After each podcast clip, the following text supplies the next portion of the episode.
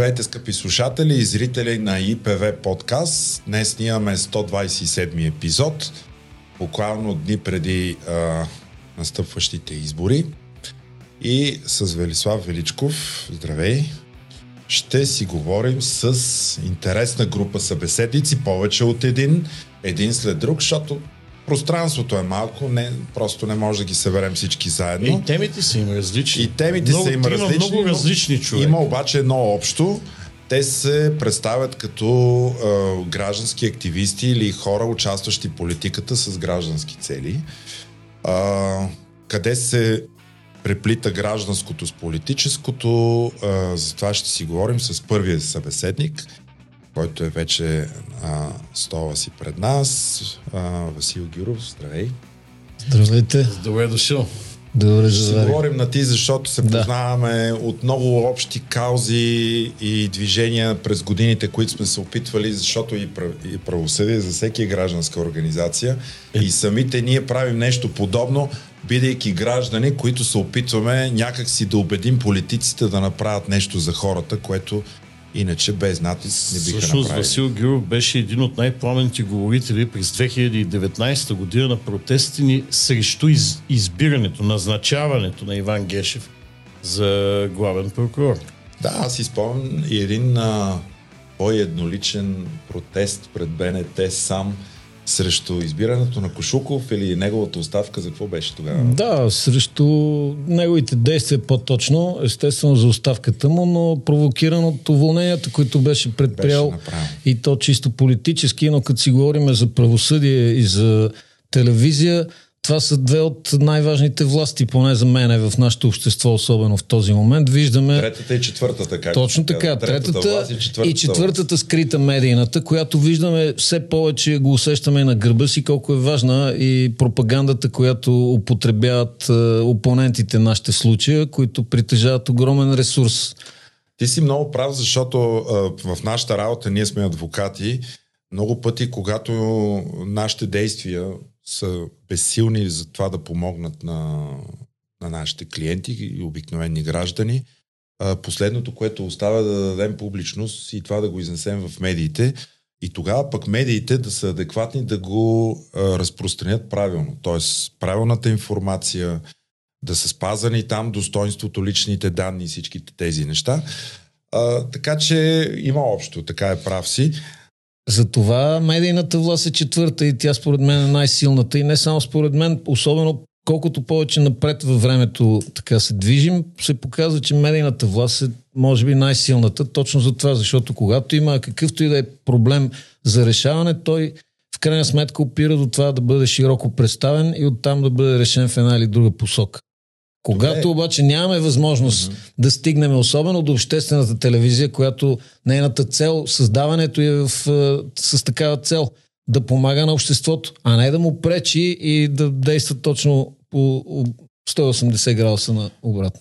Понеже си говорим за, за медии, и това е очевидно е твоя тема, а, някак си оставям впечатлението, че ГЕРБ успя да се задържи толкова на власт дълго време, а и да задържи такава голяма група от ядрото си гласоподаватели, а, именно защото като че ли те успяха четвъртата власт някак си да я опитомят в своя полза. И обществената телевизия, но и, и, и частните електронни медии също. Факт е, че Борисов, когато излиза, примерно формат, който е разделен за 3-4 участници, а, му дава Абсолютно. цялото време, не бива прекъсван, задават му се удобни Абсолютно въпроси. съм съгласен. Да. И, и някак си този човек се чувства комфортно там. Ето да, е само Борисов. последния проблема. пример е участието му в лице в лице, мисля. Той не Аз се е за този появял, случай но имах- тогава да беше кажа. като водещ се появи, той Абсолютно. се караше на... Задаваше да, въпроси а, дори на Цветан Каризова. Да, и така. Ами, тоест- Вчера с друг журналист се случи, макар и не в БНТ, и каза, вие ми задавате неадекватни въпроси и не ми давате възможност да говоря. Ами това е типично за тези представители на властта, срещу които ние протестираме от край време, не само срещу него, с една така под общ знаменател може да ги сложим, е авторитарност. Дали ще говорим за ДПС, ГЕРБ, е, Възраждане включително.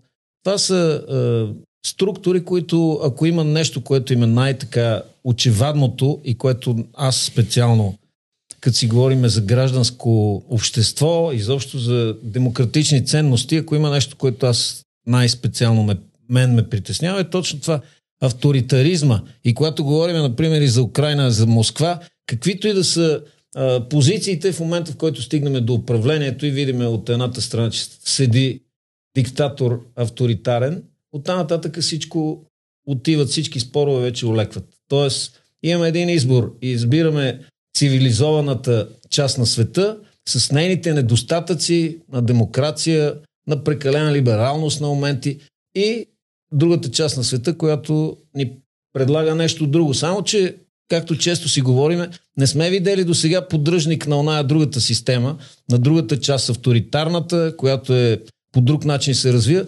Та, поддръжник такъв, който да отиде, да избере и да живее там. Това, това го няма. Да не... Дори тези, които а, застават а, на страната на агресора, не го правят пряко. Те говорят за неутралитет. Те не казват подкрепете Путин, подкрепете войната, подкрепете завладяването на Украина.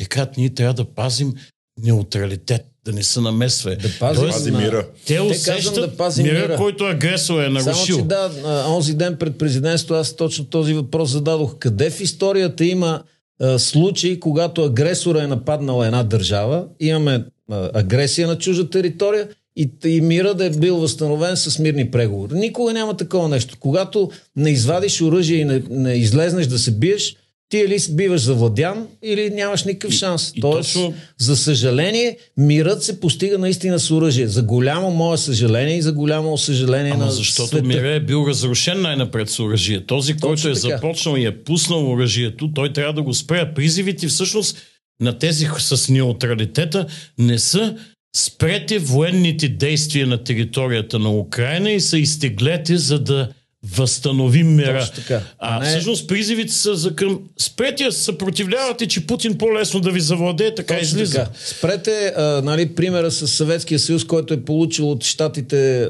Първата световна война такива помощи, че ако не са били самия Сталин и Хрущов са Втората. признали, Втората, аз първата да, ли? Да, сделка. Втората световна самия Хрущов и Сталин са казали, че без тази военна помощ от щатите те не са имали шанс срещу тогава в случая агресора, Вермахта. Нали? Това е истината. Тоест не може единия път да са добри Съветския съюз, поне се отбраняват, а следващия момент пак да са добри, когато са вече в ролята на агресор. Не обичам Напада. двойните стандарти. А има ли много двойни стандарти в политиката? Ето сега ти ами... минаваш от музика към текст, т.е. започваш гранското говорене, а всеки теб те свързва с една прекрасна музика. Защо така мина към говоренето, което е и, и политическо говорене в последните години? Ами, аз мога да кажа, че отдавна взех това решение за себе си. Може би 90-те години бях така аполитичен и то не е аполитичен от гледна точка за това да не се интересувам какво се случва в политиката. Напротив, винаги съм се интересувал, но да не бъда активен, да не, да не участвам в тия процеси след дълго гледане, анализиране и така възприемане на фактите, реших, което всъщност историята показва не само нашата, ами световната, че в даден момент тези, които са избрали да бъдат активни, да участват в процесите на формиране не само на обществото, ами на решенията, които се взимат в тяхната държава или полис, няма значение, винаги това е правилният начин да върви едно общество нагоре. Тоест, е, активната позиция винаги е по-добрата. Активната гражданска позиция. Когато изискваш, когато се интересуваш, когато защитаваш дадени позиции,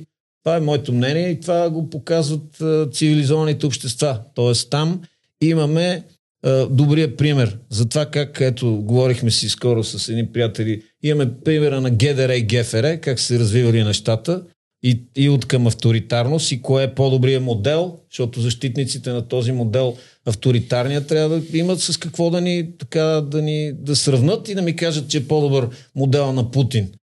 Или модела на Северна Корея. Виждаме Северна Корея, каква е Южна Корея. Там разликите спират, защото говорим за едни и същи народи. Аз не съм против руснаците, а съм против системата, руската, която се представлява от Путин.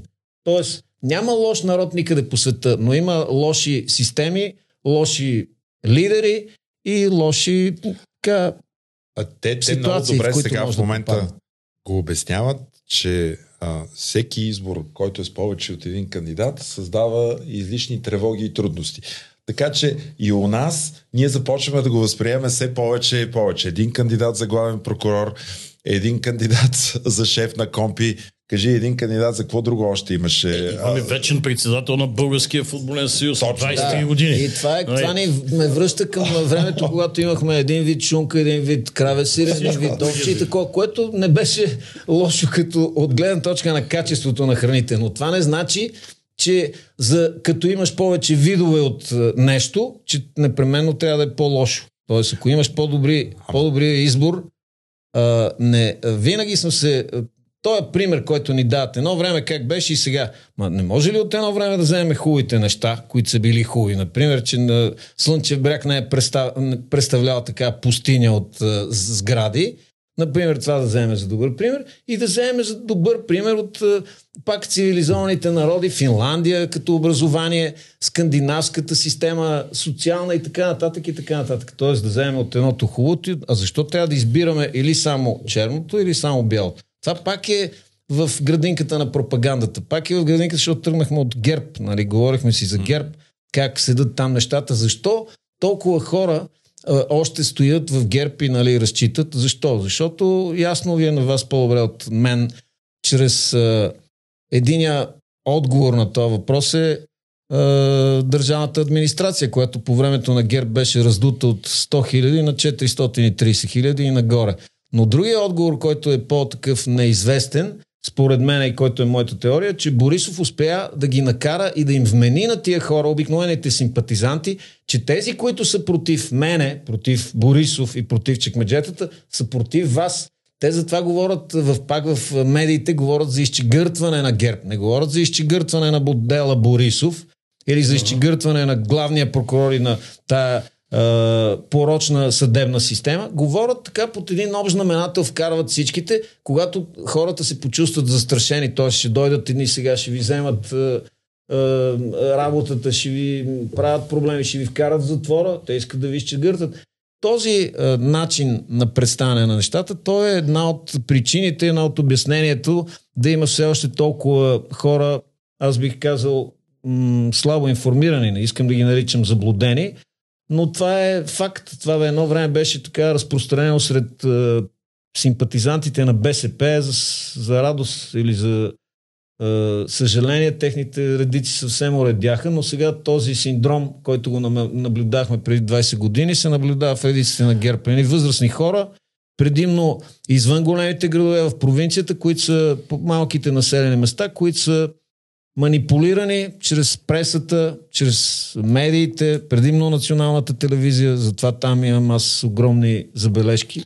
И това е. Ма там Което то, се случва. то не е много трудно да го направиш това нещо, според мен. А, и не случайно Борисов така говори в, а, по време на кампанията, защото той говори на пълни зали от хора, които са обикновено общински съветници, общинска администрация, техните семейства и роднини, а, разширеното семейство, всички под строй отиват. И автобуси в Има и автобус. централен Е, град да. идват автобуси с жители от, на съсед, от съответните съседния общини. град, където също са някакви общинари. И той тогава им казва, нали, тези, които са срещу мен, са и срещу вас. Да. Защо? Защото вие също работите в общината. Те ще ви могат да ви вкарат затвора. Защо? Защото вие сте в общините и там решавате някакви Да. неща и ако сте взели нещо, те ще ви фанат. Така че внимавайте, бъдете на штрек.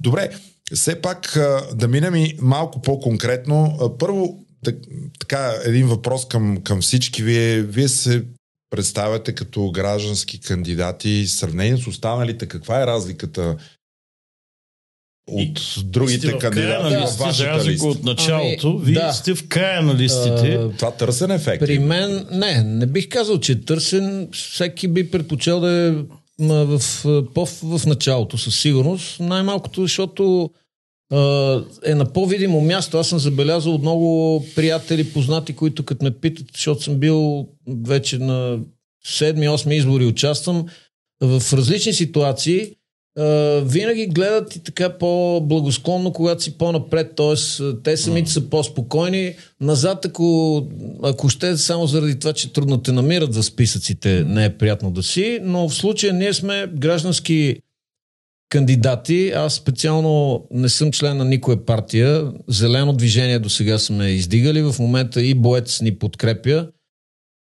Като граждански кандидатури и това обяснява нещата. Аз съм имал винаги забележки към нашите лидери на партии, независимо в коя коалиция, от гледна точка на това, че вътрешните избори първо за мен са много по-важно нещо да се правят, за да може симпатизантите да ги наредат листите, а не водачите или някакъв много тесен да обясним, брой кръг. Вътрешните избори са водят до нареждането на листата според волята да, на избирателите. Да, според волята на симпатизантите, да. например. Там не гласуват всички. Да. Предполага се гласуват партийни членове и симпатизанти на партиите от коалицията. Да. Само, Сега, нали? друг вариант, най-сполучлив, би бил т.е. преференциите. Но ако го нямаше този, тази оговорка, ти е 7%, защото 7% при преференциите и 4% за парламентарните групи са нещо, което само изкривява системата. Тоест, това не е демократично, това е нещо, което защитава тези порочни модели, за мен. Парламентарният прак го има в почти всички европейски държави. Той има своето обяснение, защото само си представи как 23 партии работят да. в германския Бундестаг да. или 35 в Българското народно събрание практически не, не се получава до решение. до решение и до мнозинство. Ама, аз бих казал, че пак е много различен от парламентарния. Ма и с 6 и с 7 не се получава, само че е, по-справедливо... страни с Гърция, мисля, че е с 6% прак. А не, аз казвам, че и с 6-7 партии виждаме, че не се получава вече пети път. Да, но сега не се получава. А, от... Преди това, в продължение на 25 години се е получавало. А сега не се получава, защото се блокират взаимно партии, които са абсолютно антагонистични и се играе много сложна политическа игра. Но и тя няма да се улесни, ако освен възраждане и атака влезни в парламента. Така, По никакъв начин няма. Или има а, такъв народ. Както нали? и да е, според мен, моето мнение е, че е по-демократично да, да няма такъв прак в момента, в който една партия е събрала за един депутат, той да влиза. Така ще има наистина истинско представителство в парламента. Но това е отделен разговор, нека но да... Преференциалният прак е интересен. Преференциалният е интересен. Защото, а, защото, както си говорихме с а, Георги от Боец, нали, е в а, повечето състезания има такива, финишират на стотни, на секунди, играят даже стотни и хилядни има в а, а, формулата, нали? А тук някакви хора, които с хиляди гласове, например, могат да свърят, остават назад за сметка на някой, който има десетки гласове, което не е справедливо. Тоест най-добрия и най-демократичният начин е да ги нареждат избирателите тия листи. И толкова до тук. Нормално е партиите да, да имат повече така желание техните кандидати да ги сложат по-напред.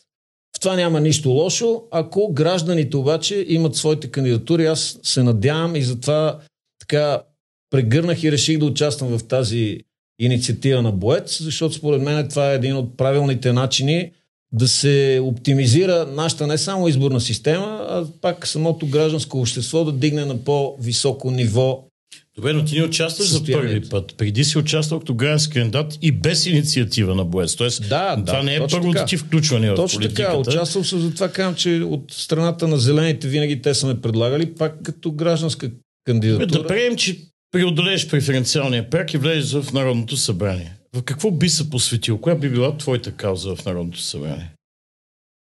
До сега с тези неща, които най-активно съм се занимавал, бих казал, защото има доста други ситуации, в които съм подкрепил, участвал, други инициативи, но така най- активно съм действал в областта на медиите и културата, както казахме. Самата култура, самата комисия, така се нарича комисия за култура и медии.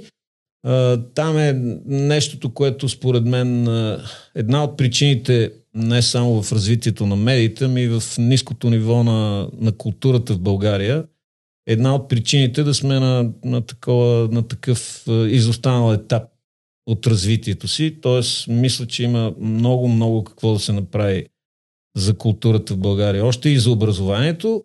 И другата ми кауза е свързана с а, природата, опазването на българската природа, а, равно поставен достъп на всички до нея но опазването е така една от важните цели, която за радост не само аз изповядвам, а много други и все повече българи виждам, че почва това нещо да ги вълнува, защото а, природата на България е може би най, най-същественият капитал най-така голямото богатство на България е природата. И на последно, не на последно място, но третото, което е, е именно развитието на гражданското общество в България. Това е другата кауза, на която мога да кажа, че съм се посветил, защото вярвам, че чрез развитие на гражданско общество, по-силно, което измества акцента от една друга позиция и го слага в фокуса наистина на интереса на гражданите, а, мисля, че ще доведе до по, по-добри не само модели, ами до по-добри успешни политики и изобщо развитие политическо. Кое, намираш ли тия неща в програмата на партията и коалицията, с която се явява? Защото за разлика от а, гражданските кандидати, партиите в тази коалиция и във всички коалиции имат програма.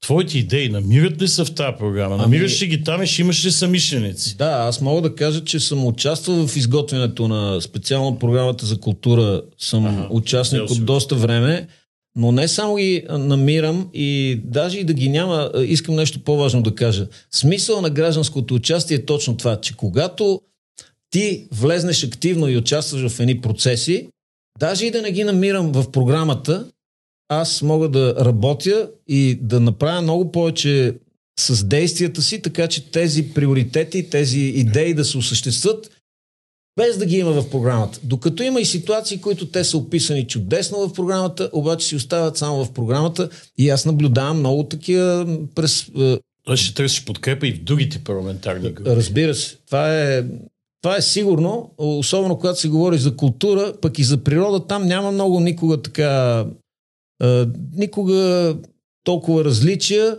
Може би по-скоро съм забелязал, че те, които имат някакъв материален интерес, обикновено това е свързано с природата, там може да се удари на камък и да има така, Те са големи, там, разнопосочни точно така мнения, но иначе не би трябвало. Така че с две думи да кажа това, човек съм на, на практиката и на действието, а писането на програми, въпреки че съм участвал, не е толкова важно, защото мога да кажа, че така на базата на този 3-4 годишен опит, който имам и в познавайки работата на комисиите в парламента, познавайки вече голяма брой част от депутатите, виждам, че някои неща могат да се случват въпреки, тига човек да има желание.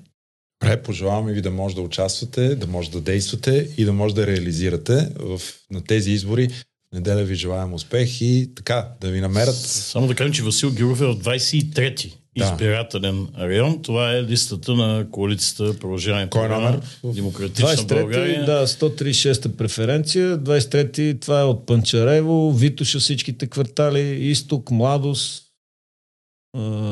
Стрелбище, Гоци Делчев, така, квартали, всичките да. южни квартали, но искам аз да кажа нещо друго много важно. Независимо от това, дали а, ще бъде пак а, или не в а, листите и ще бъде избран, аз а, имам свободата и възнамерявам много активно да действам. И като така представител в тая комисия, защото там човек може да има доста по-лесен достъп, и с присъствието си и в парламента, ние с вас сме се виждали много често там, да, човек, искам да кажа, че може да действа без да има статут на народен представител или нещо друго, да направи много неща без...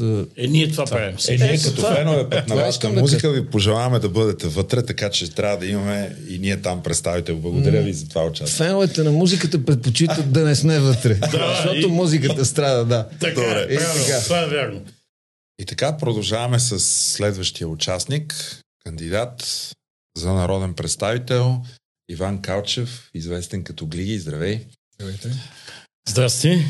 А, нашите зрители и слушатели най-вероятно са следили а, твоите очерзи, които ти пишеш в, най-вече в Off News от войната в Украина, да кажем, и беше там а, доброволец, правилно ли? Доброволец, да, 7 доброволец месеца. в а, Международния батальон. Чужестранния легион, да. Чужестранния легион. Колко каза? От 7 месеца. 7 месеца. 7 месеца. От март до края на септември. Добре, кое те мотивира да идеш? Това, това беше опасно. Ти, ти реално беше на фронта. Аз в всичките статии, които писах, се опитвах да намирам най-различни философски, морални отговори на този въпрос. Но най-добре го формулира там един американец на съвсем прост език, го каза Твой ами, колега от, от. От легиона. Да.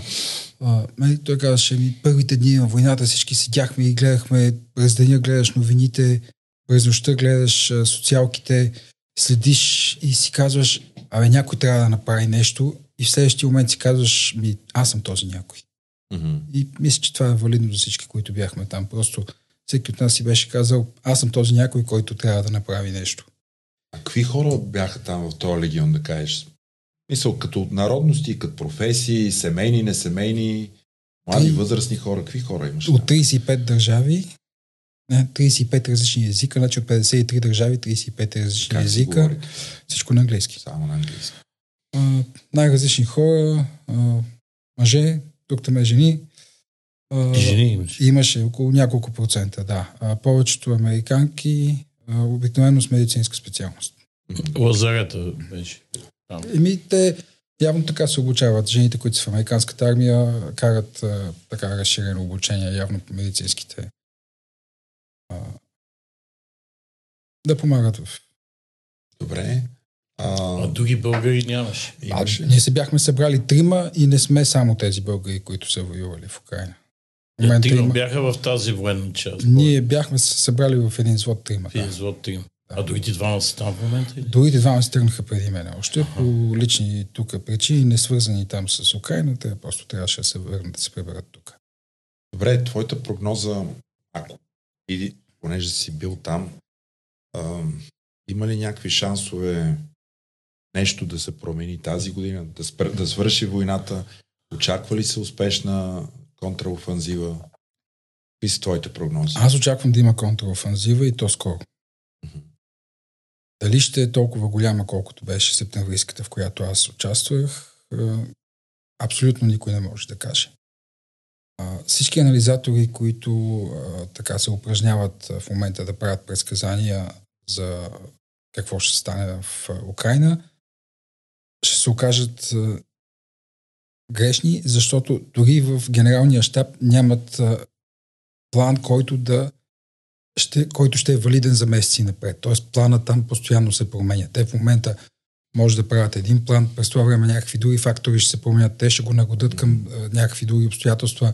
Може би ще започне от, от една страна изнен, а, като заблуждаваща маневра, всъщност голямото настъпление ще е от другаде. Както беше в септември, ние гледахме как има някакви леки раздвижвания на Херсонския фронт и всъщност знаехме и седяхме, чакахме на изчакване, чакахме команда да тръгнем към Изюм и Копянск.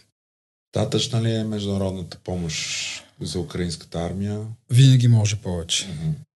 То в момента и се случва. Виждаме, че днес вече да. първите германски бойни машини вече са а, там, танкови леопард, мисля, че... Сигурно, аз предпочитам говоря за нещата, които съм видял, а не които сме чули в новините. Добре, само да ми кажеш, тази битка при Бахмут, за която се води с невероятно ожесточение, нещо като Сталинградската битка Втора световна. Тя толкова ли е решаваща за фронта в тези две области? Не, според мен. Никой, според мен никоя, никоя точка, никой участък от фронта не е решаващ за целия изход на войната. А, освен това, информацията, с която ние разполагаме, следейки официалните и дори неофициалните източници, винаги непълна. Дори в генералния щаб нямат 100% информация. Може да имат 99% информация, ние имаме, може би, много по-малко от 50% от информация за това, което се случва по целия фронт. Тоест, освен Бахмут, най-вероятно съжаление се водят и на други места. А, може би в някой определен ден някъде има повече, отколкото в Бахмут, но ние за това не знаем. А, а има ли резерви украинска страна? Защото виждаме нови наборни а, дивизии, които се образуват от руска страна и се увеличава а, наборната а, армия. Има ли такива резерви от украинска страна? Аз теб? това, което видях през септемврийската контраофанзива е, че украинците имат много резерви. Аз прямо това, което бяхме виждали преди това. Но пак ще кажа, че моите наблюдения са върху един малък участък от фронта. Mm-hmm. Какво става на целия фронт? Колко са още резервите в тила? Никой не може да, да кажеш. Цялата тази информация ще имаме години след като е свършила войната, когато започва да се разсекретяват източници и да се пишат сериозни исторически изследвания. Да, това в момента е, всичко са само спекулации. По отношение на Русия, макар че ние всеки ден виждаме а, загубите, които най-вече руската страна претърпява, защото украинците това е което те изваждат. А, но и другата страна, Украина, също, също има своите загуби. Все пак да те върна тук в България и фронт. това, което се случва. Ти се върна в България, смени този фронт с политическия фронт, тук временно обаче, временно. Сега после каква ти е мотивацията за... Ами, мотивацията ми е същата, каквато е била през всичките години, когато тук сме излизали да водим безброй битки на гражданския фронт, било то за екология, било то за гражданско общество, било за върховенство на правото, било за сваляне на корумпиран политик от власт. Аз участвам в протести активно още от 97 година, обсадата на парламента. Преди това на, родителите ми са ме водили на, на големите митинги на СДС. А, включително ходех още в прогимназията с плакат на училище, което класната ми го конфискуваше. А, след това безброй пъти сме излизали защита на гори, плажове, дюни, защитени местности и никога не сме били побеждавани. Всъщност винаги за каквото сме протестирали, сме го постигали.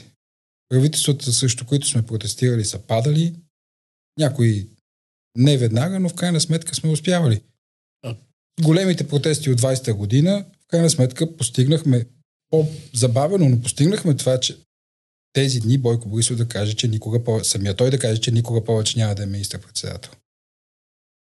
Но е, интересно, че протести изиграх своята роля, особено 2013, но след това правителства падаха по други причини. И тези други причини въвеждаха всъщност нова олигархия на власт. И тя всъщност укрепваше. Да, падна и Бойко Борисов от власт, без тези протести нямаше да падне. Но това падане се забави с 9-10 месеца, които после се оказаха объркващи и ни вкараха в цикъл от 5 избори за 2 години. Ами няма окончателна победа в политиката. Винаги ще има винаги ще има каузи, за които да се борим. Света, освен това, ще става все по-сложен и по-сложен. Той вече е много по-сложен. Да. И а, този процес допълнително ще се ускорява, ускорението ще се ускорява.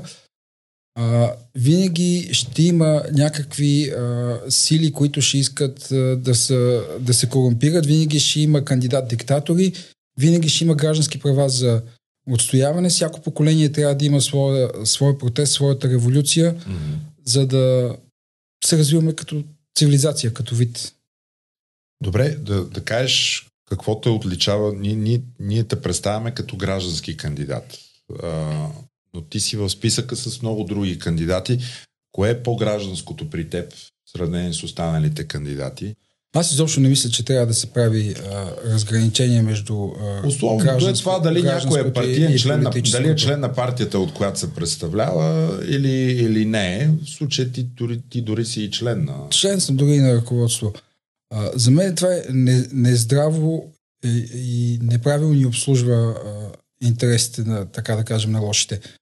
Разделението между гражданска обществена енергия и партийното и политическото. По дефиниция би трябвало да, да казваме, че това, което е обществено, е политическо. Когато гражданите, свободните хора от града, от полиса, се събираме за да вземем някакво решение заедно за общия си живот, това е политика на практика. И събирайки се в някакви организации, няма нищо страшно и лошо да ги наричаме партии. А, Може да ги наричаме сдружения, но след като... Организация наричаме партии или е, гражданските не могат да са партии, тъй като по Конституцията няма право да извършат политическа дейност. Аз всъщност, занимавайки се с политика, е едно и също за мен.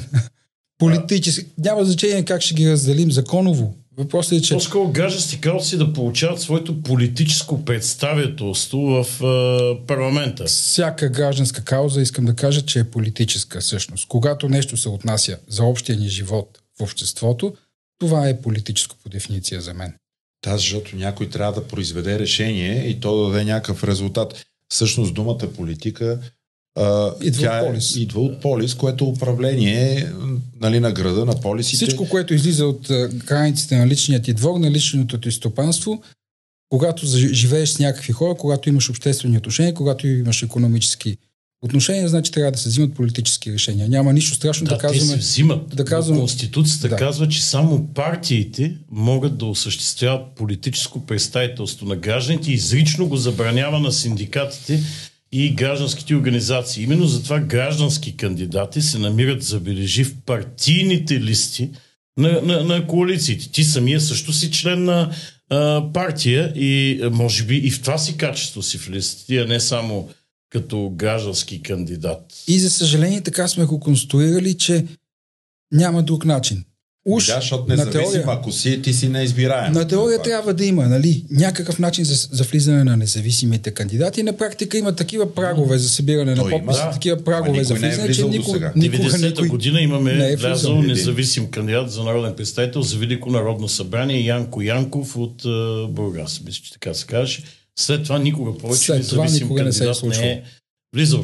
Точно заради тези прагове. А те пък са неизбежни от своя страна праговете. И това корумпира и покварява политическата система. Няма нищо лошо праговете да паднат, включително и 4% праг за влизане на партии. Очевидно, с тези с така конструираната а, изборна система не можем да излезем от сегашната политическа криза и спирала на избори на избори. Значи нещо трябва да променим концептуално. Ще излезем, ако вътре има 35 партии в парламента. Или, или би, граждански кандидат. Нека опитаме да видим. Може а, би да. Не, то по-скоро аз бих казал, представяме ли си ние, че там има 100 души като теб, които са различни, защото партиите, а, аз тук не, не заемам никаква страна, защото така не съм участвал като партиен член все още на избори. А, партиите създават а, някакво единомислие от група хора обособена, които работят за конкретни неща. Нали? Това е в най-добрия по дефиниция смисъл. Но ако има 100-200 души, които всеки е на различно мнение, те как ще постигнат едно решение а, заедно, то е почти невъзможно и затова някъде през вековете са въведени тези прагове с цел да се направи някаква консистенция, т.е. да може да има някакво общо мнение и да са примерно 5, 6, 7 партии, мисля, че беше предпоследния път. А, но, но тогава пък ние виждаме, че и при 7 партии те не могат да вземат решение за съставяне ами... на правителство, за някакви конкретни политики. Ето, например, пример в Белгия и в Холандия, там са по 20 и няколко. Партии ли? Партии в парламента. И да, но те, да речем, че... Белгия да. година и половина не можеше да състави правителство и това е, беше една от причините. Ние сме още повече. Само, че имаше действащ парламент. Не, ние минахме през едно правителство, все пак, което беше свалено. Там година и половина бях в конституционна криза, защото не можеха да го съставят правителство. Добре, а, в тази връзка аз как да те попитам, а, ти, който имаш а, така самочувствието да си граждански кандидат, защото за теб стоят едни граждански организации, които а, така поддържат твоята кандидатура. Да кажеш три най-важни приоритета, ако влезеш в Народното събрание, за какво би работил? Това питаме всички, които участват в днешния разговор. Да, естествено, текущо до международно положение, войната в Украина, без съмнение, военна помощ от резервите на българската армия трябва да се изпрати. Това трябва да е първото решение на новия Лекши парламент. Резерви, при техническите военни а...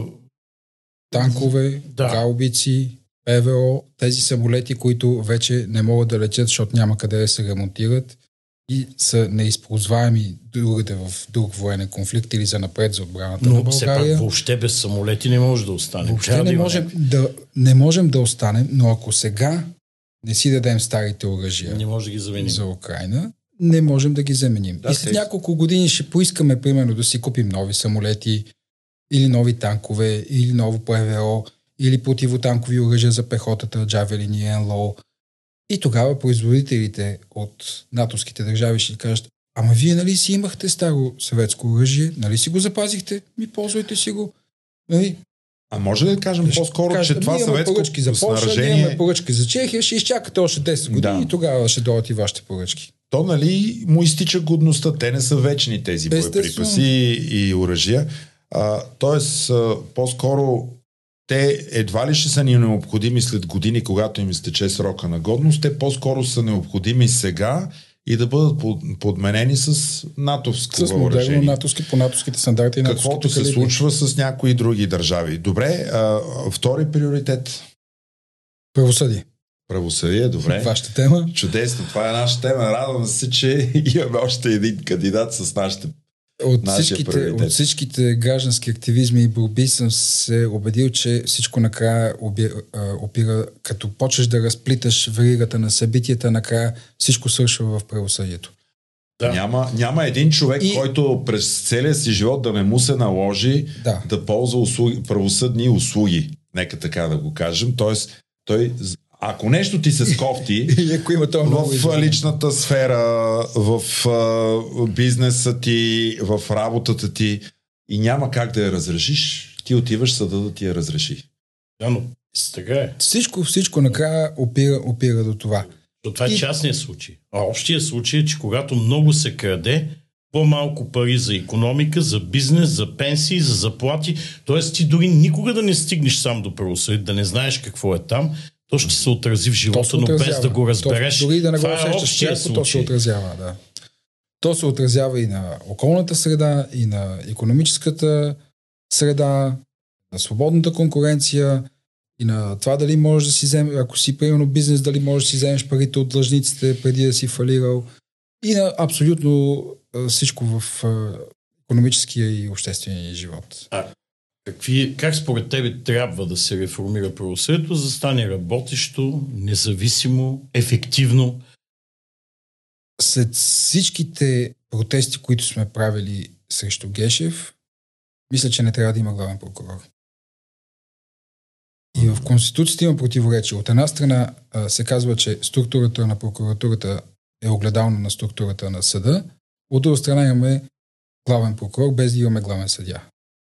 Точно така. Да, да, това е абсолютно и наш приоритет. И това противоречие някакси трябва да се изглади в, в Конституцията. Оттам нататък трябва да има пълно разделение между съда и прокуратурата. Ако трябва да се отделят в отделни закони, закон за прокуратурата и закон за съдебната власт, отделни колеги,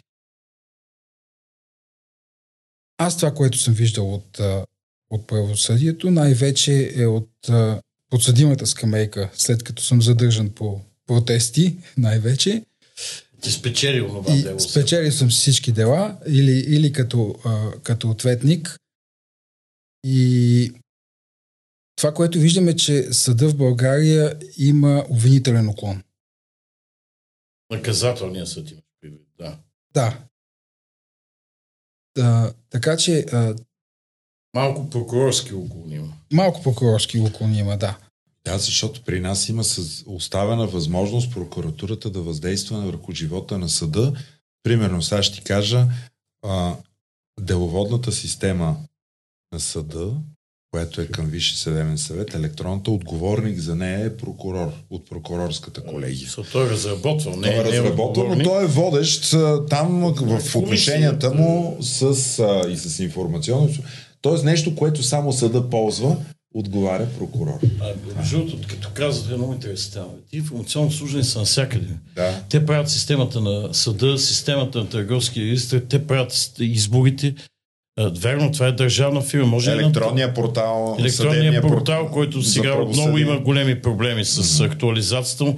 А може ли една, макар и държавна фирма, да контролира абсолютно всичко, което касае електронно управление, електронно правосъдие и изборите, които довеждат хората на власт. Тук така малко. Кой ще контролира? Кой, кой ще контролира информационно обслужване? Ами, решението, програмистите са го измислили преди години много е просто казва се отворен код. Което е за изборите. Имаш. За всичко. И за всичко. За абсолютно да. всичко. За абсолютно всичко. Когато кода е отворен, абсолютно всеки може да го прочете и да каже, ето тук има бък, ето тук има вратичка, ето тук е, има вмешателство, ето тук някой джурка делата както на него му е удобно. Ето тук някой може да манипулира изборите и така. Добре, и последният трети приоритет? Реформи. Реформи във всичко. Реформи в институциите. Да, много общо. Много общо, да. да. А, реформи в институциите, защото ние българите очевидно не можем да изграждаме здрави институции. Ние изграждаме някакси а, кухи и корумпирани институции и организации също. А, реформа в образованието. Защото той изостава с десетилетия от модерния свят. Все още караме учениците да назубрят някакви неща и не създаваме в тях желание за критично мислене. Те не могат да а, търсят сами информация, не могат да оценяват информация, а, научават някакви неща и след няколко години вече са ги забравили, включително за, в средния курс забравят а, елементарни аритметични действия. Виждаме, че завършват гимназия без да владеят български язик, граматика и правопис. А, и след това стават а, неграмотни студенти. Ще, ще изкърсат някакси висшето образование и накрая какво създаваме едни хора, които Добре, реформа в образованието имаш пред в учебния материал или в начина на преподаване, в организацията на учебния процес? Във или всичко. В, във всичко. Във всичко. Първо се почва от програм... учебните програми, Учебните които трябва да се фокусират върху това да се създават мислещи индивиди, а не зубрещи автомати, не автоматони. Само ще ти кажа... А, В начина на преподаване, защото не, Да. не използ... тръгнахме да използваме нещо по време на COVID-кризата, някакви електронни средства. Очевидно учениците, децата искат да цъкат на компютри, на таблети, да гледат видеа, да участват по някакъв начин, Интерактивно интерактивно обучение. да участват. Със сигурност има учители, лект, които са по-добри като лектори, несравнимо по-добри от, от всички останали. Единици ще са те. Еми, окей, нека те да, да направят средствата, материалите, които по които ще учат всички ученици навсякъде. Нека да има различни варианти, които да, да могат да се използват в училищата. Така че всички останали педагози да са по-свободни да работят индивидуално с учениците, а не просто да им преподават материала. Григи, един приятел ми разказа онзи ден родителска среща, в която присъстват трима родители. А, те присъстват трима родители, но идват трима учители само.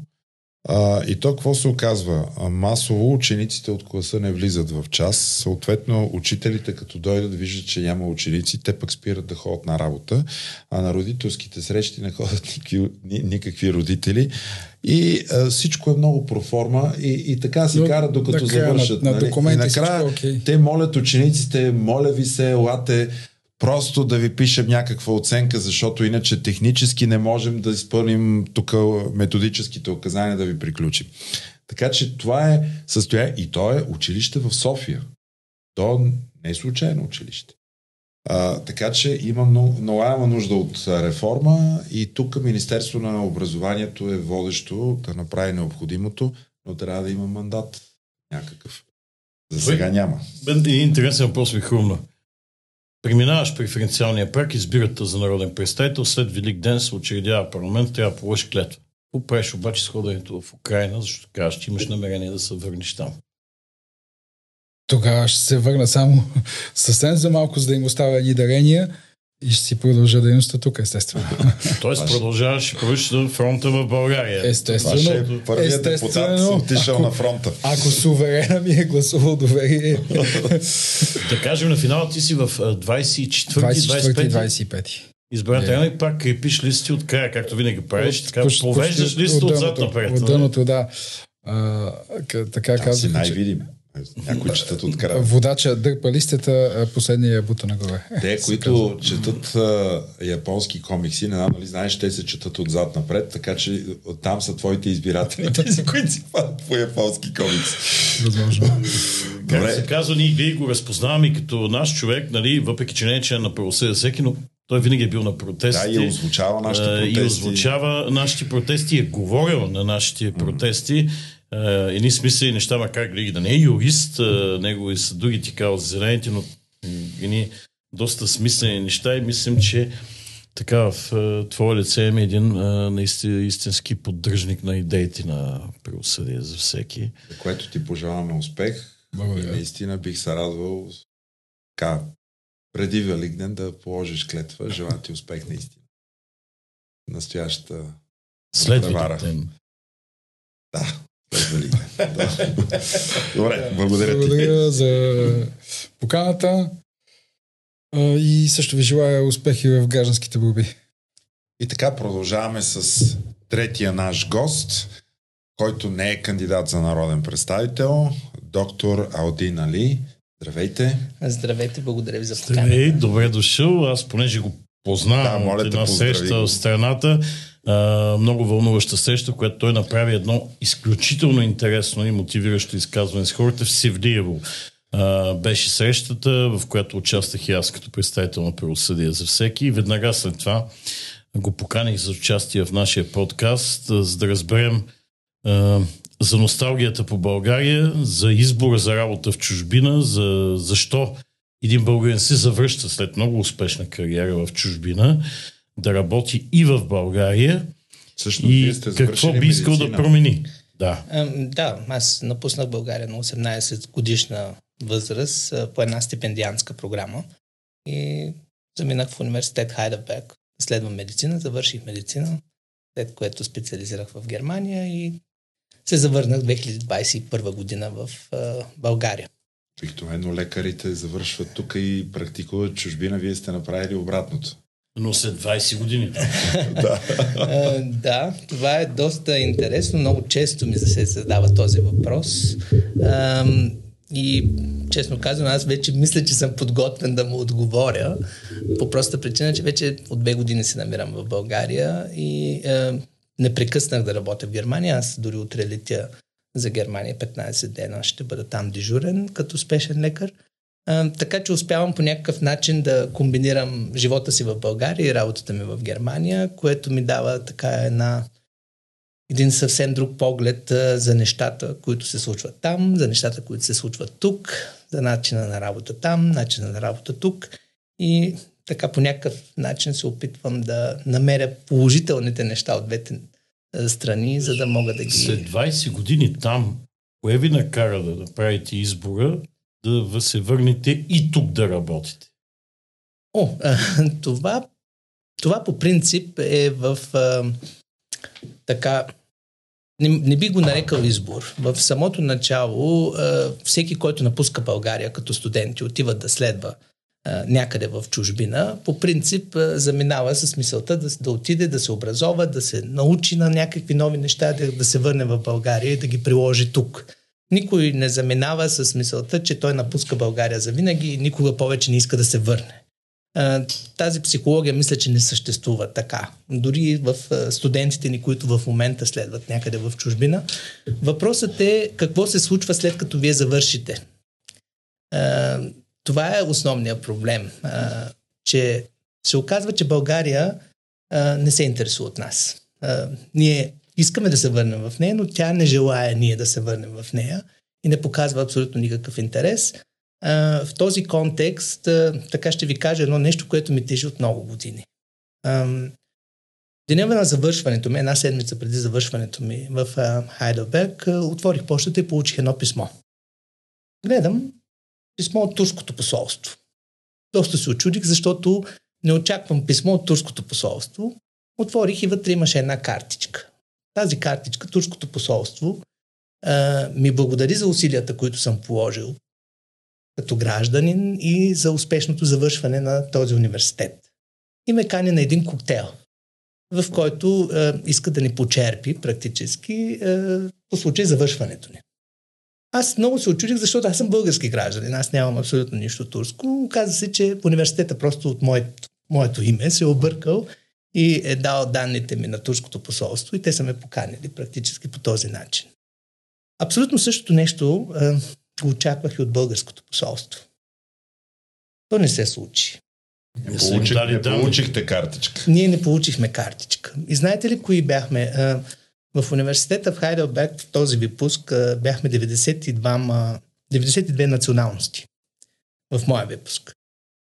Тези 92 националности, 90 националности получиха дори от държави от Африка, нали, които ние имаме така за второстепенни държави, не знам защо, те получиха тези писма и тези поздравителни картички. Единствените, които не получиха, бяха румънците и българите. Ами това до някъде сега, като разказвате, а, отговаря на въпроса защо толкова много българи ходят именно в Турция да се лекуват, защото там е турската държава, специалисти, лекари, тя ги, тя ги е, създава и ги е, връща, прави, полага усилия за да ги върне обратно и те да имат такова здравеопазване. Интегрирани. Да, в интерес на истината в деня на завършването разговарях с моите съученици от Кипър, Израел, които се радваха. Те бяха истински щастливи а, в деня на нашия бал, защото за тях беше приключила е, така една ера. Те са дошли, образовали са се, години наред са положили, усилия и сега се връщат от дома.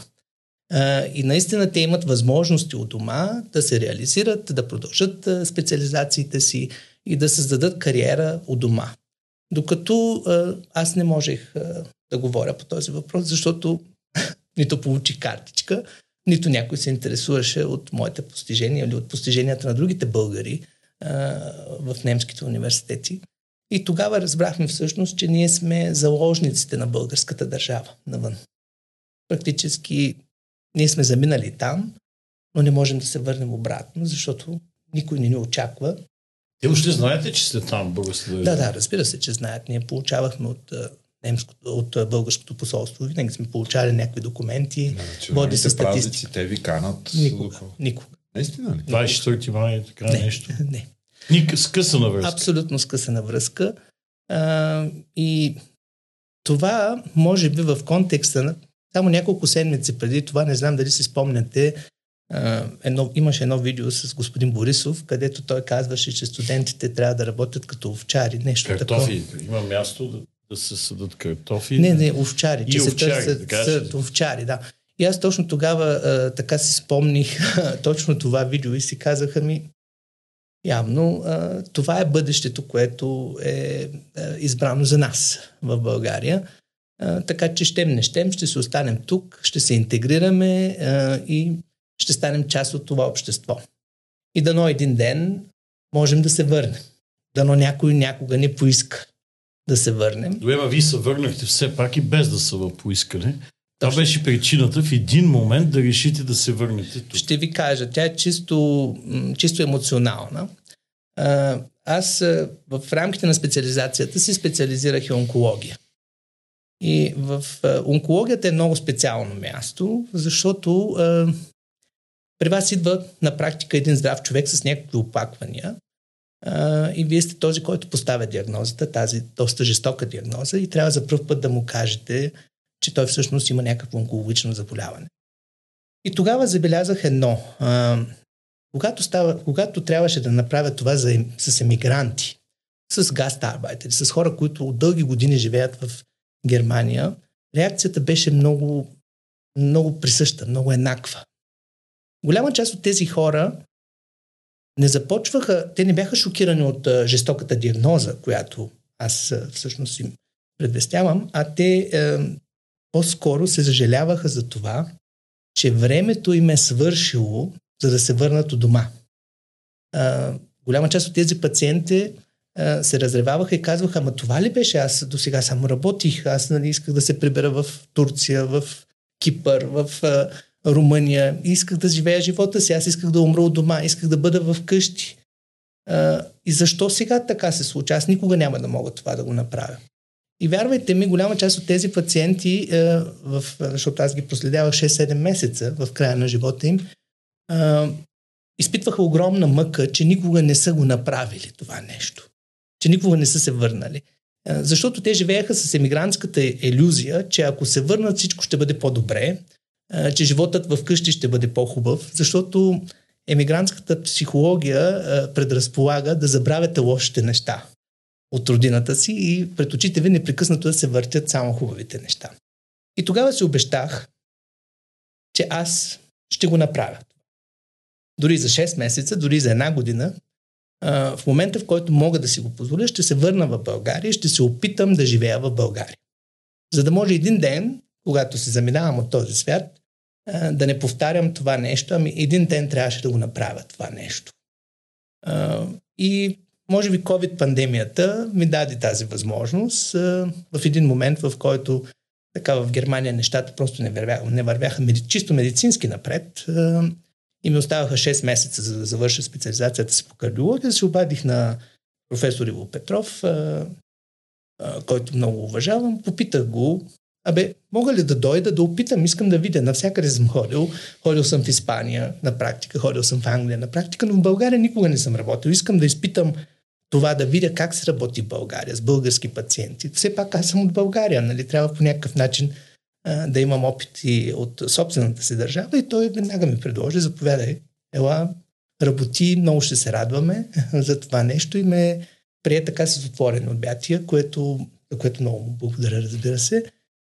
И така, дойдох. че постъпката е била от ваша страна, а по-скоро аз това, което виждам, че към а, здравните работници, лекарите, специализантите, там самите болници цели и държавите им, те са те, които ги преследват. Това, което се нарича лов на глави или хедхантинг. Точно така. А, защото ние реално с отварянето на границите и влизането в Европейски съюз се отвори една голяма яма yeah. а, за лекари, които аз знам колко е дупката. Спомням си, че когато започна войната в Украина, един ваш колега ми беше споделил, че на българската здравна система и трябва 20 000 медицински сестри. За лекарите не знам какво е. А за, за тези със, специал, със специалност, може би тогава е още по-голяма необходимост. Аз съм информиран на тази тема по проста причина, че аз следвах в България и здравен менеджмент и дипломната ми работа по здравен менеджмент е точно върху влиянието на емиграцията на медицинския персонал върху качеството на българското здравеопазване. И в рамките на това проучване, което направих, аз бях наистина тогава шокиран, защото работих с стари данни от 2018 година практически. И 2018 година практически след нас беше само Гърция по, глава, по, 100, по 10 000 души колко медицински сестри има на разположение. Мисля, че бяха някъде около 400. В Германия бяха 1200. В Германия говорихме за липса на медицински кадри, разбирате ли?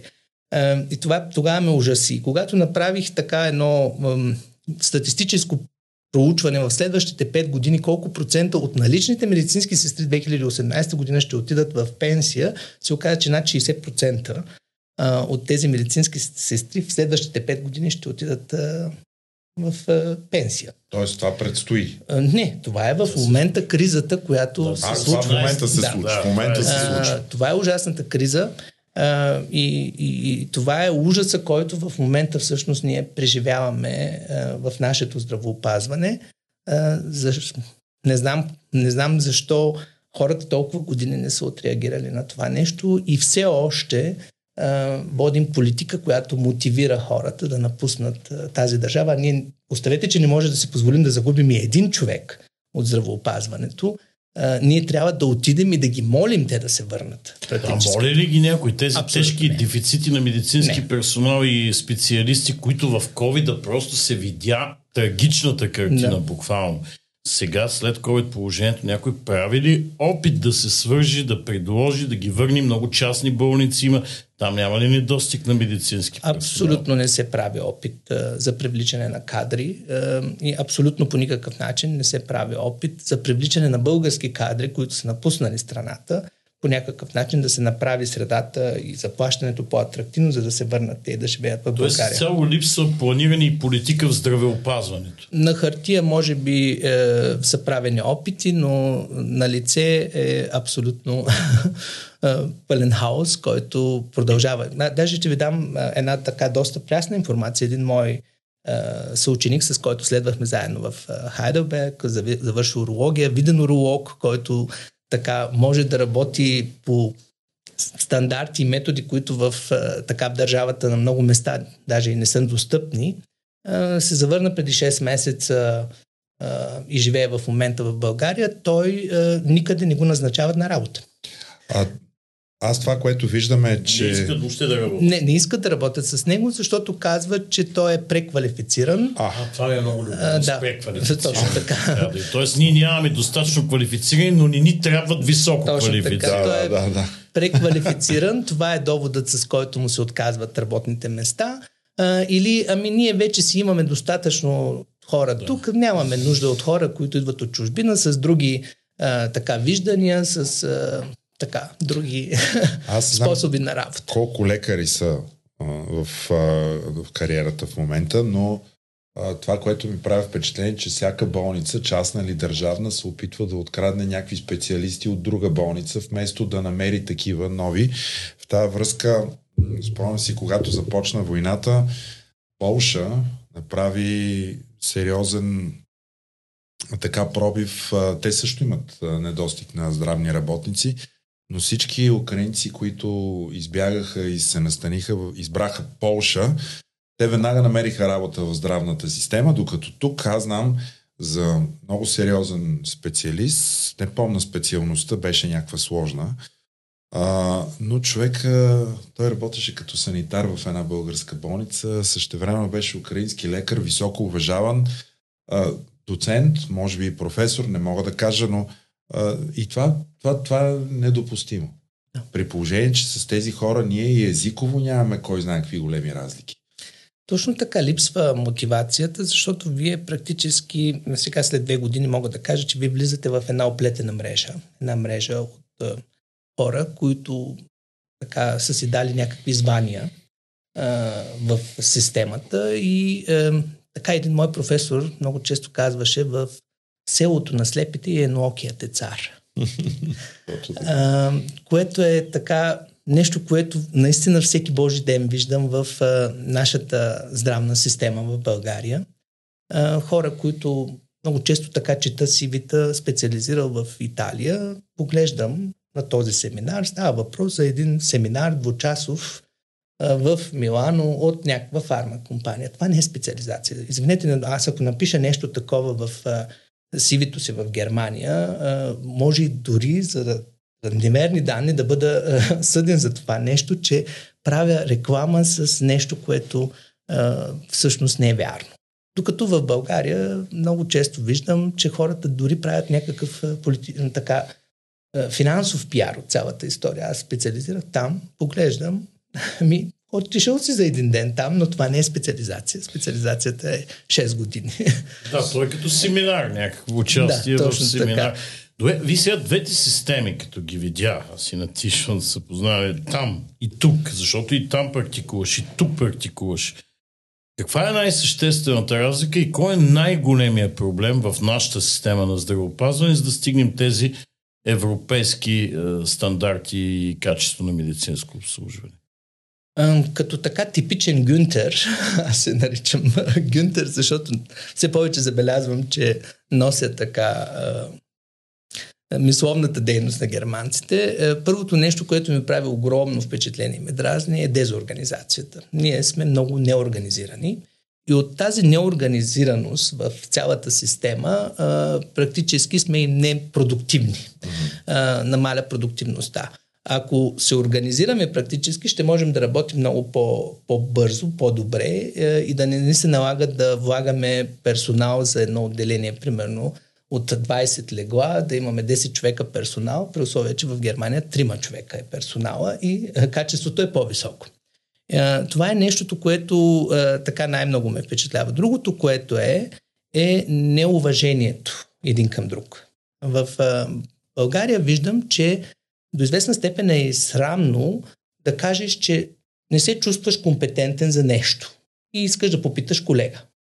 Това в Германия е съвсем нормално. Ако не го направите, дори е грешно. Разбирате ли? В смисъл такъв човек не може да знае всичко. Да. И вие трябва да сте израснал с мисълта, че, че вие работите с човешкия, е, с човешкия живот. Така че не можете да се представяте като компетентен за нещо, което вие самите знаете, че не сте компетентен. И, в, и сме, ние там сме научени да, да се обадя на колега и да кажа, бе, аз знам, че това е така и така, но не съм сигурен, може ли да ми а, помогнеш по тази тема, примерно. Знам, че ти си там по-компетентен в тази тема. За сметка на това пък аз съм компетентен в друга тема, по която помагам на този колега. Ето това нещо в България не го виждам и това е един огромен проблем. Говоря от а, чисто битовите е, битовия начин на работа в държавата. Това, което е, не ми харесва като цяло в държавата е спешната медицина.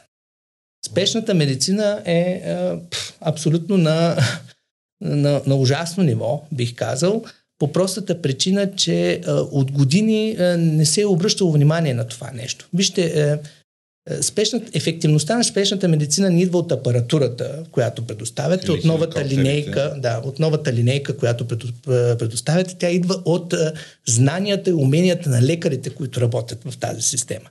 Вие може да смените абсолютно всичко в спешната медицина, но ако не сложите правилните хора, не образовате правилните хора, които да работят в тази система, то резултатът няма да бъде по-различен от това, което е в момента. Ще ви дам един пример с един дефибрилатор в една болница в провинцията. Аз, влизайки в една болница, първото нещо, което питам за спешните случаи, ако се случи някакъв спешен случай, къде е дефибрилатор? Трябва да знам къде е дефибрилатор. И една медицинска сестра ми каза, е там, в една стая е включен дефибрилатор, вървете, вижте го. Защо искате да го видите? И аз казах, защото днес аз тук ще дежуря. И аз трябва да знам къде е дефибрилатора, в случай, че ме потрябва. Отидох, беше покрит с една кърпа, пъл- пълнен с прах. За моя изненада беше един от най-скъпите дефибрилатори, най-хубавите дефибрилатори, които а, така в Германия дори не можете да намерите. Включих дефибрилатора, защото си правя проверка дали е зареден. И се оказва, че дефибрилаторът не е зареден, а е включен в един контакт.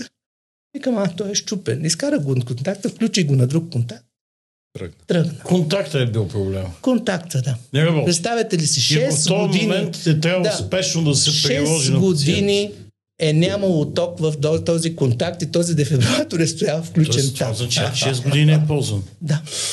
Този скъп дефибрилатор, да, модерен, така. покрит с кърпа, не работи 6 години, защото контакта не работи. Защото никой не е погледнал дали изобщо дефибрилатора работи. А той не е имал нужда да се ползва? Еми явно не е ползван толкова години. Та, това искам да ви кажа. Не, въпросът не е в това а, ние да купим някакви скъпи апарати, за да, за да можем да имаме по-висока ефективност. Въпросът е, че ние трябва да сложим правилните хора на правилните места, правилно обучени, за да имаме ефективност. Иначе и най-добрият апарат на тази планета няма да ни свърши никаква работа. Тоест, от една страна имаме недостиг на правилни хора, от друга страна правилните хора не са сложени често на правилните места. Точно И така. системата напълно се обърква. Напълно. Човешка грешка. Н- Или системна грешка. Системна грешка. Системна грешка. Системна грешка защото никой не контролира. Значи в Германия, когато вие поемате една линейка, говорим, утре аз съм дежурен спешен лекар. Утре ще поема една линейка за 24 часа.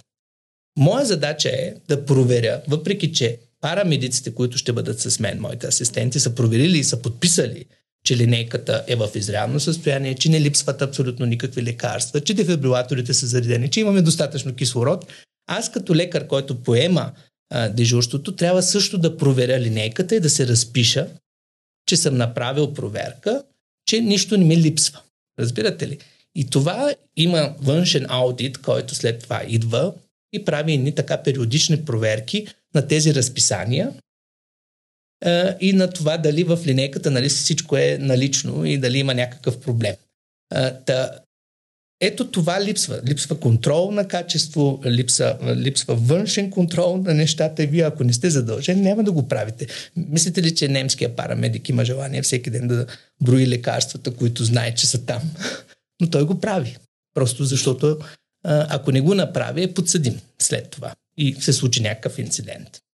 По някакъв начин липсата на контрол пречи на цялата система да работи. Точно и така. липсата и на самосъзнание известен да, случай, да. защото това с контакта, нали, аз просто не мога да си го представя, това звучи абсурдно. А, то беше Всеки- абсурдно. Аз дори тогава така изригнах и казах, аз трябваше да дойда от Германия, за да разбера, че вашия дефибрилатор е включен в контакт, в който няма ток.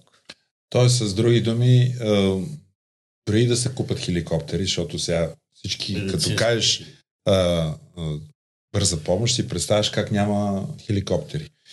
Но дори да, да дойдат хеликоптерите декември месец, защото това е последната дата, която ние знаем, че те ще бъдат закупени и то мисля, че не са много, два или три са, не знам. Пак ние, ние ще си останем с същите стари проблеми, дефибрилатора, правилните хора на правилното място, липсата на организация, която вие казахте. Ами, е, предполагам, че ще се случи това нещо по простата причина, че дружеството, което беше създадено за да организира абсолютно всички тези неща, е, по европейските стандарти, е, по визията на европейските институции на други държави, беше закрита. И в, в момент, в който тръгваше доставката Точно на медицинските така. Много добре съм запознат с темата, защото аз там съм доста интегриран в този проект с хеликоптерите. И в момента чувам неща, че хеликоптерите ще стоят на, в някакви хангари, пък то доброволци се търсят в момента, които да работят по хеликоптерите, представете си. Пък изискванията в началото бяха реаниматори, анестезисти. Извинявайте, но в България ние почти не можем да намерим анестезиолози в държавата за нормалните операции. Откъде ще ги намерите за хеликоптерите, за да дежурят? И в момента така вървят нещата малко, абе правим го, ама правим го по-нашенски. Защото сме принудени, ама, ама да. не онази система. Смисъл, Тоест, да. почти готова система, взета и копирана от нормалните държави с нормално спешна Точно помощ, така. се разрушава и тръгваме да правим пак държавната система по нашенски, българския модел. Е, имаме Станислав Стратиев. Имаме президент летец. тук не става просто за бойни полети и той не лети на хеликоптер. Е. нали? и така. това проблема с медицинския персонал в хеликоптерите и дали той знае как да борави с техниката. Няма общо там. с летенето, така е. Няма общо с летенето. Аз... Аз мога да кажа като един лекар, който от време на време му се налага да лети с хеликоптер в Германия че е, това, е, е, това не е линейка, в която се движите. Линейки, да, да, да, вие сте практически там в едно много тясно пространство с един пациент, обикновено с много така, в тежка ситуация пациента и вие трябва да сте максимално добре обучен, защото всяко докосване на едно копче, обикновено много така се тресете, можете да натиснете копчето, грешното копче и да предизвикате, примерно, да дадете болус от някакво лекарство на някой пациент. Така че вие там трябва да сте доста концентриран и да сте работил в това нещо. Аз в момента даже отказвам, защото не се чувствам компетентен. Има колеги, които само с това нещо се занимават в Германия. Практически те от години летят само с хеликоптерите и парамедици също. И така че не знам как си го представят хората, но аз а, наистина не искам да се представя, че една а, така колежка ще се качи в хеликоптер с чехли от битака и с манта и с елече. И това ще бъде така нашата визия за... И всичко това ще го прави правителствения авиоотряд 28. Той ще отговаря. Това е едно Националната служба за охрана да отговаря за спешните линейки. Не мога да спекулирам на, на това ниво. Не знам, може би наистина се крие някаква организация за всичките тези неща, но от друга страна пък не мога да си обясня защо нещо, което беше започнато, нещо, което е одобрено, лицензирано и видяно, така както в Европа. Нали искаме да, да стигнем нещата, стандартите в Европа, трябва да се спре по чисто някакви а, такива персонални а, причини, за да започваме наново. А, това не ми харесва в България. Разбирате ли, смяната на политическата класа, смяната на, а, на, на парламента носи до това хубави неща, които са постигнати, да бъдат разрушени, да се започва наново. Защо не надграждаме? А, защо не продължаваме нещата? Същото каза и Васил Гюров в, малко по-рано в неговото участие тук, че ние може да вземем добрите модели, да ги прилагаме и няма нужда да рушаваме нещо, което вече е работило. И, а в България има такива. В този смисъл, обаче, ние с теб се запознахме де-факто на една среща, на която участваш при тя е политическа среща а, на коалицията Продължаване при демократична България. От тези проблеми в здравеопазването, а, как така а, стигна до политическите проблеми, това, което сега засегна като тема и, и защо всъщност а, прояви и някаква гражданско-политическа активност на тази среща, защото твоето изказване беше посрещнато с изключителни аплодисменти тогава. Много благодаря, че по някакъв начин съм, съм ви впечатлил с това нещо. Аз по принцип, извън политическата риторика, аз не съм се родил да бъда политик и мисля, че никога и няма да стана такъв. Аз съм лекар от 5 годишен, знам, че ще бъда лекар и в това нещо съм добър. А, така че ще си продължа точно в, а, по тази линия. Но а, нещото, което ме накара. Когато се върнах в а, България, бях си планувал да остана 6 месеца, за да се прибера след това в а, Германия. Аз там си имам своето жилище, имам се работа, имам си договор с Дружението на държавните здравни каси, лекар на държавния департамент. В смисъл за мен пътят обратно е винаги отворен. Въпросът е обаче, а, че когато дойдох а, в България, първият живот, който спасих, беше на майка ми. А, и тогава така си направих равносметка. М- и знаете ли къде поставих диагнозата? Само на няколко метра от вашето студио пред съдебната палата. А, вървейки с майка ми, забелязах, че нещо не е както трябва и а, се установи, че е инфаркт. И а, тя беше преди това при пет други лекаря. Разбира се, аз а, имах надеждата, че колегите са погледнали, че нещата са, но не беше така.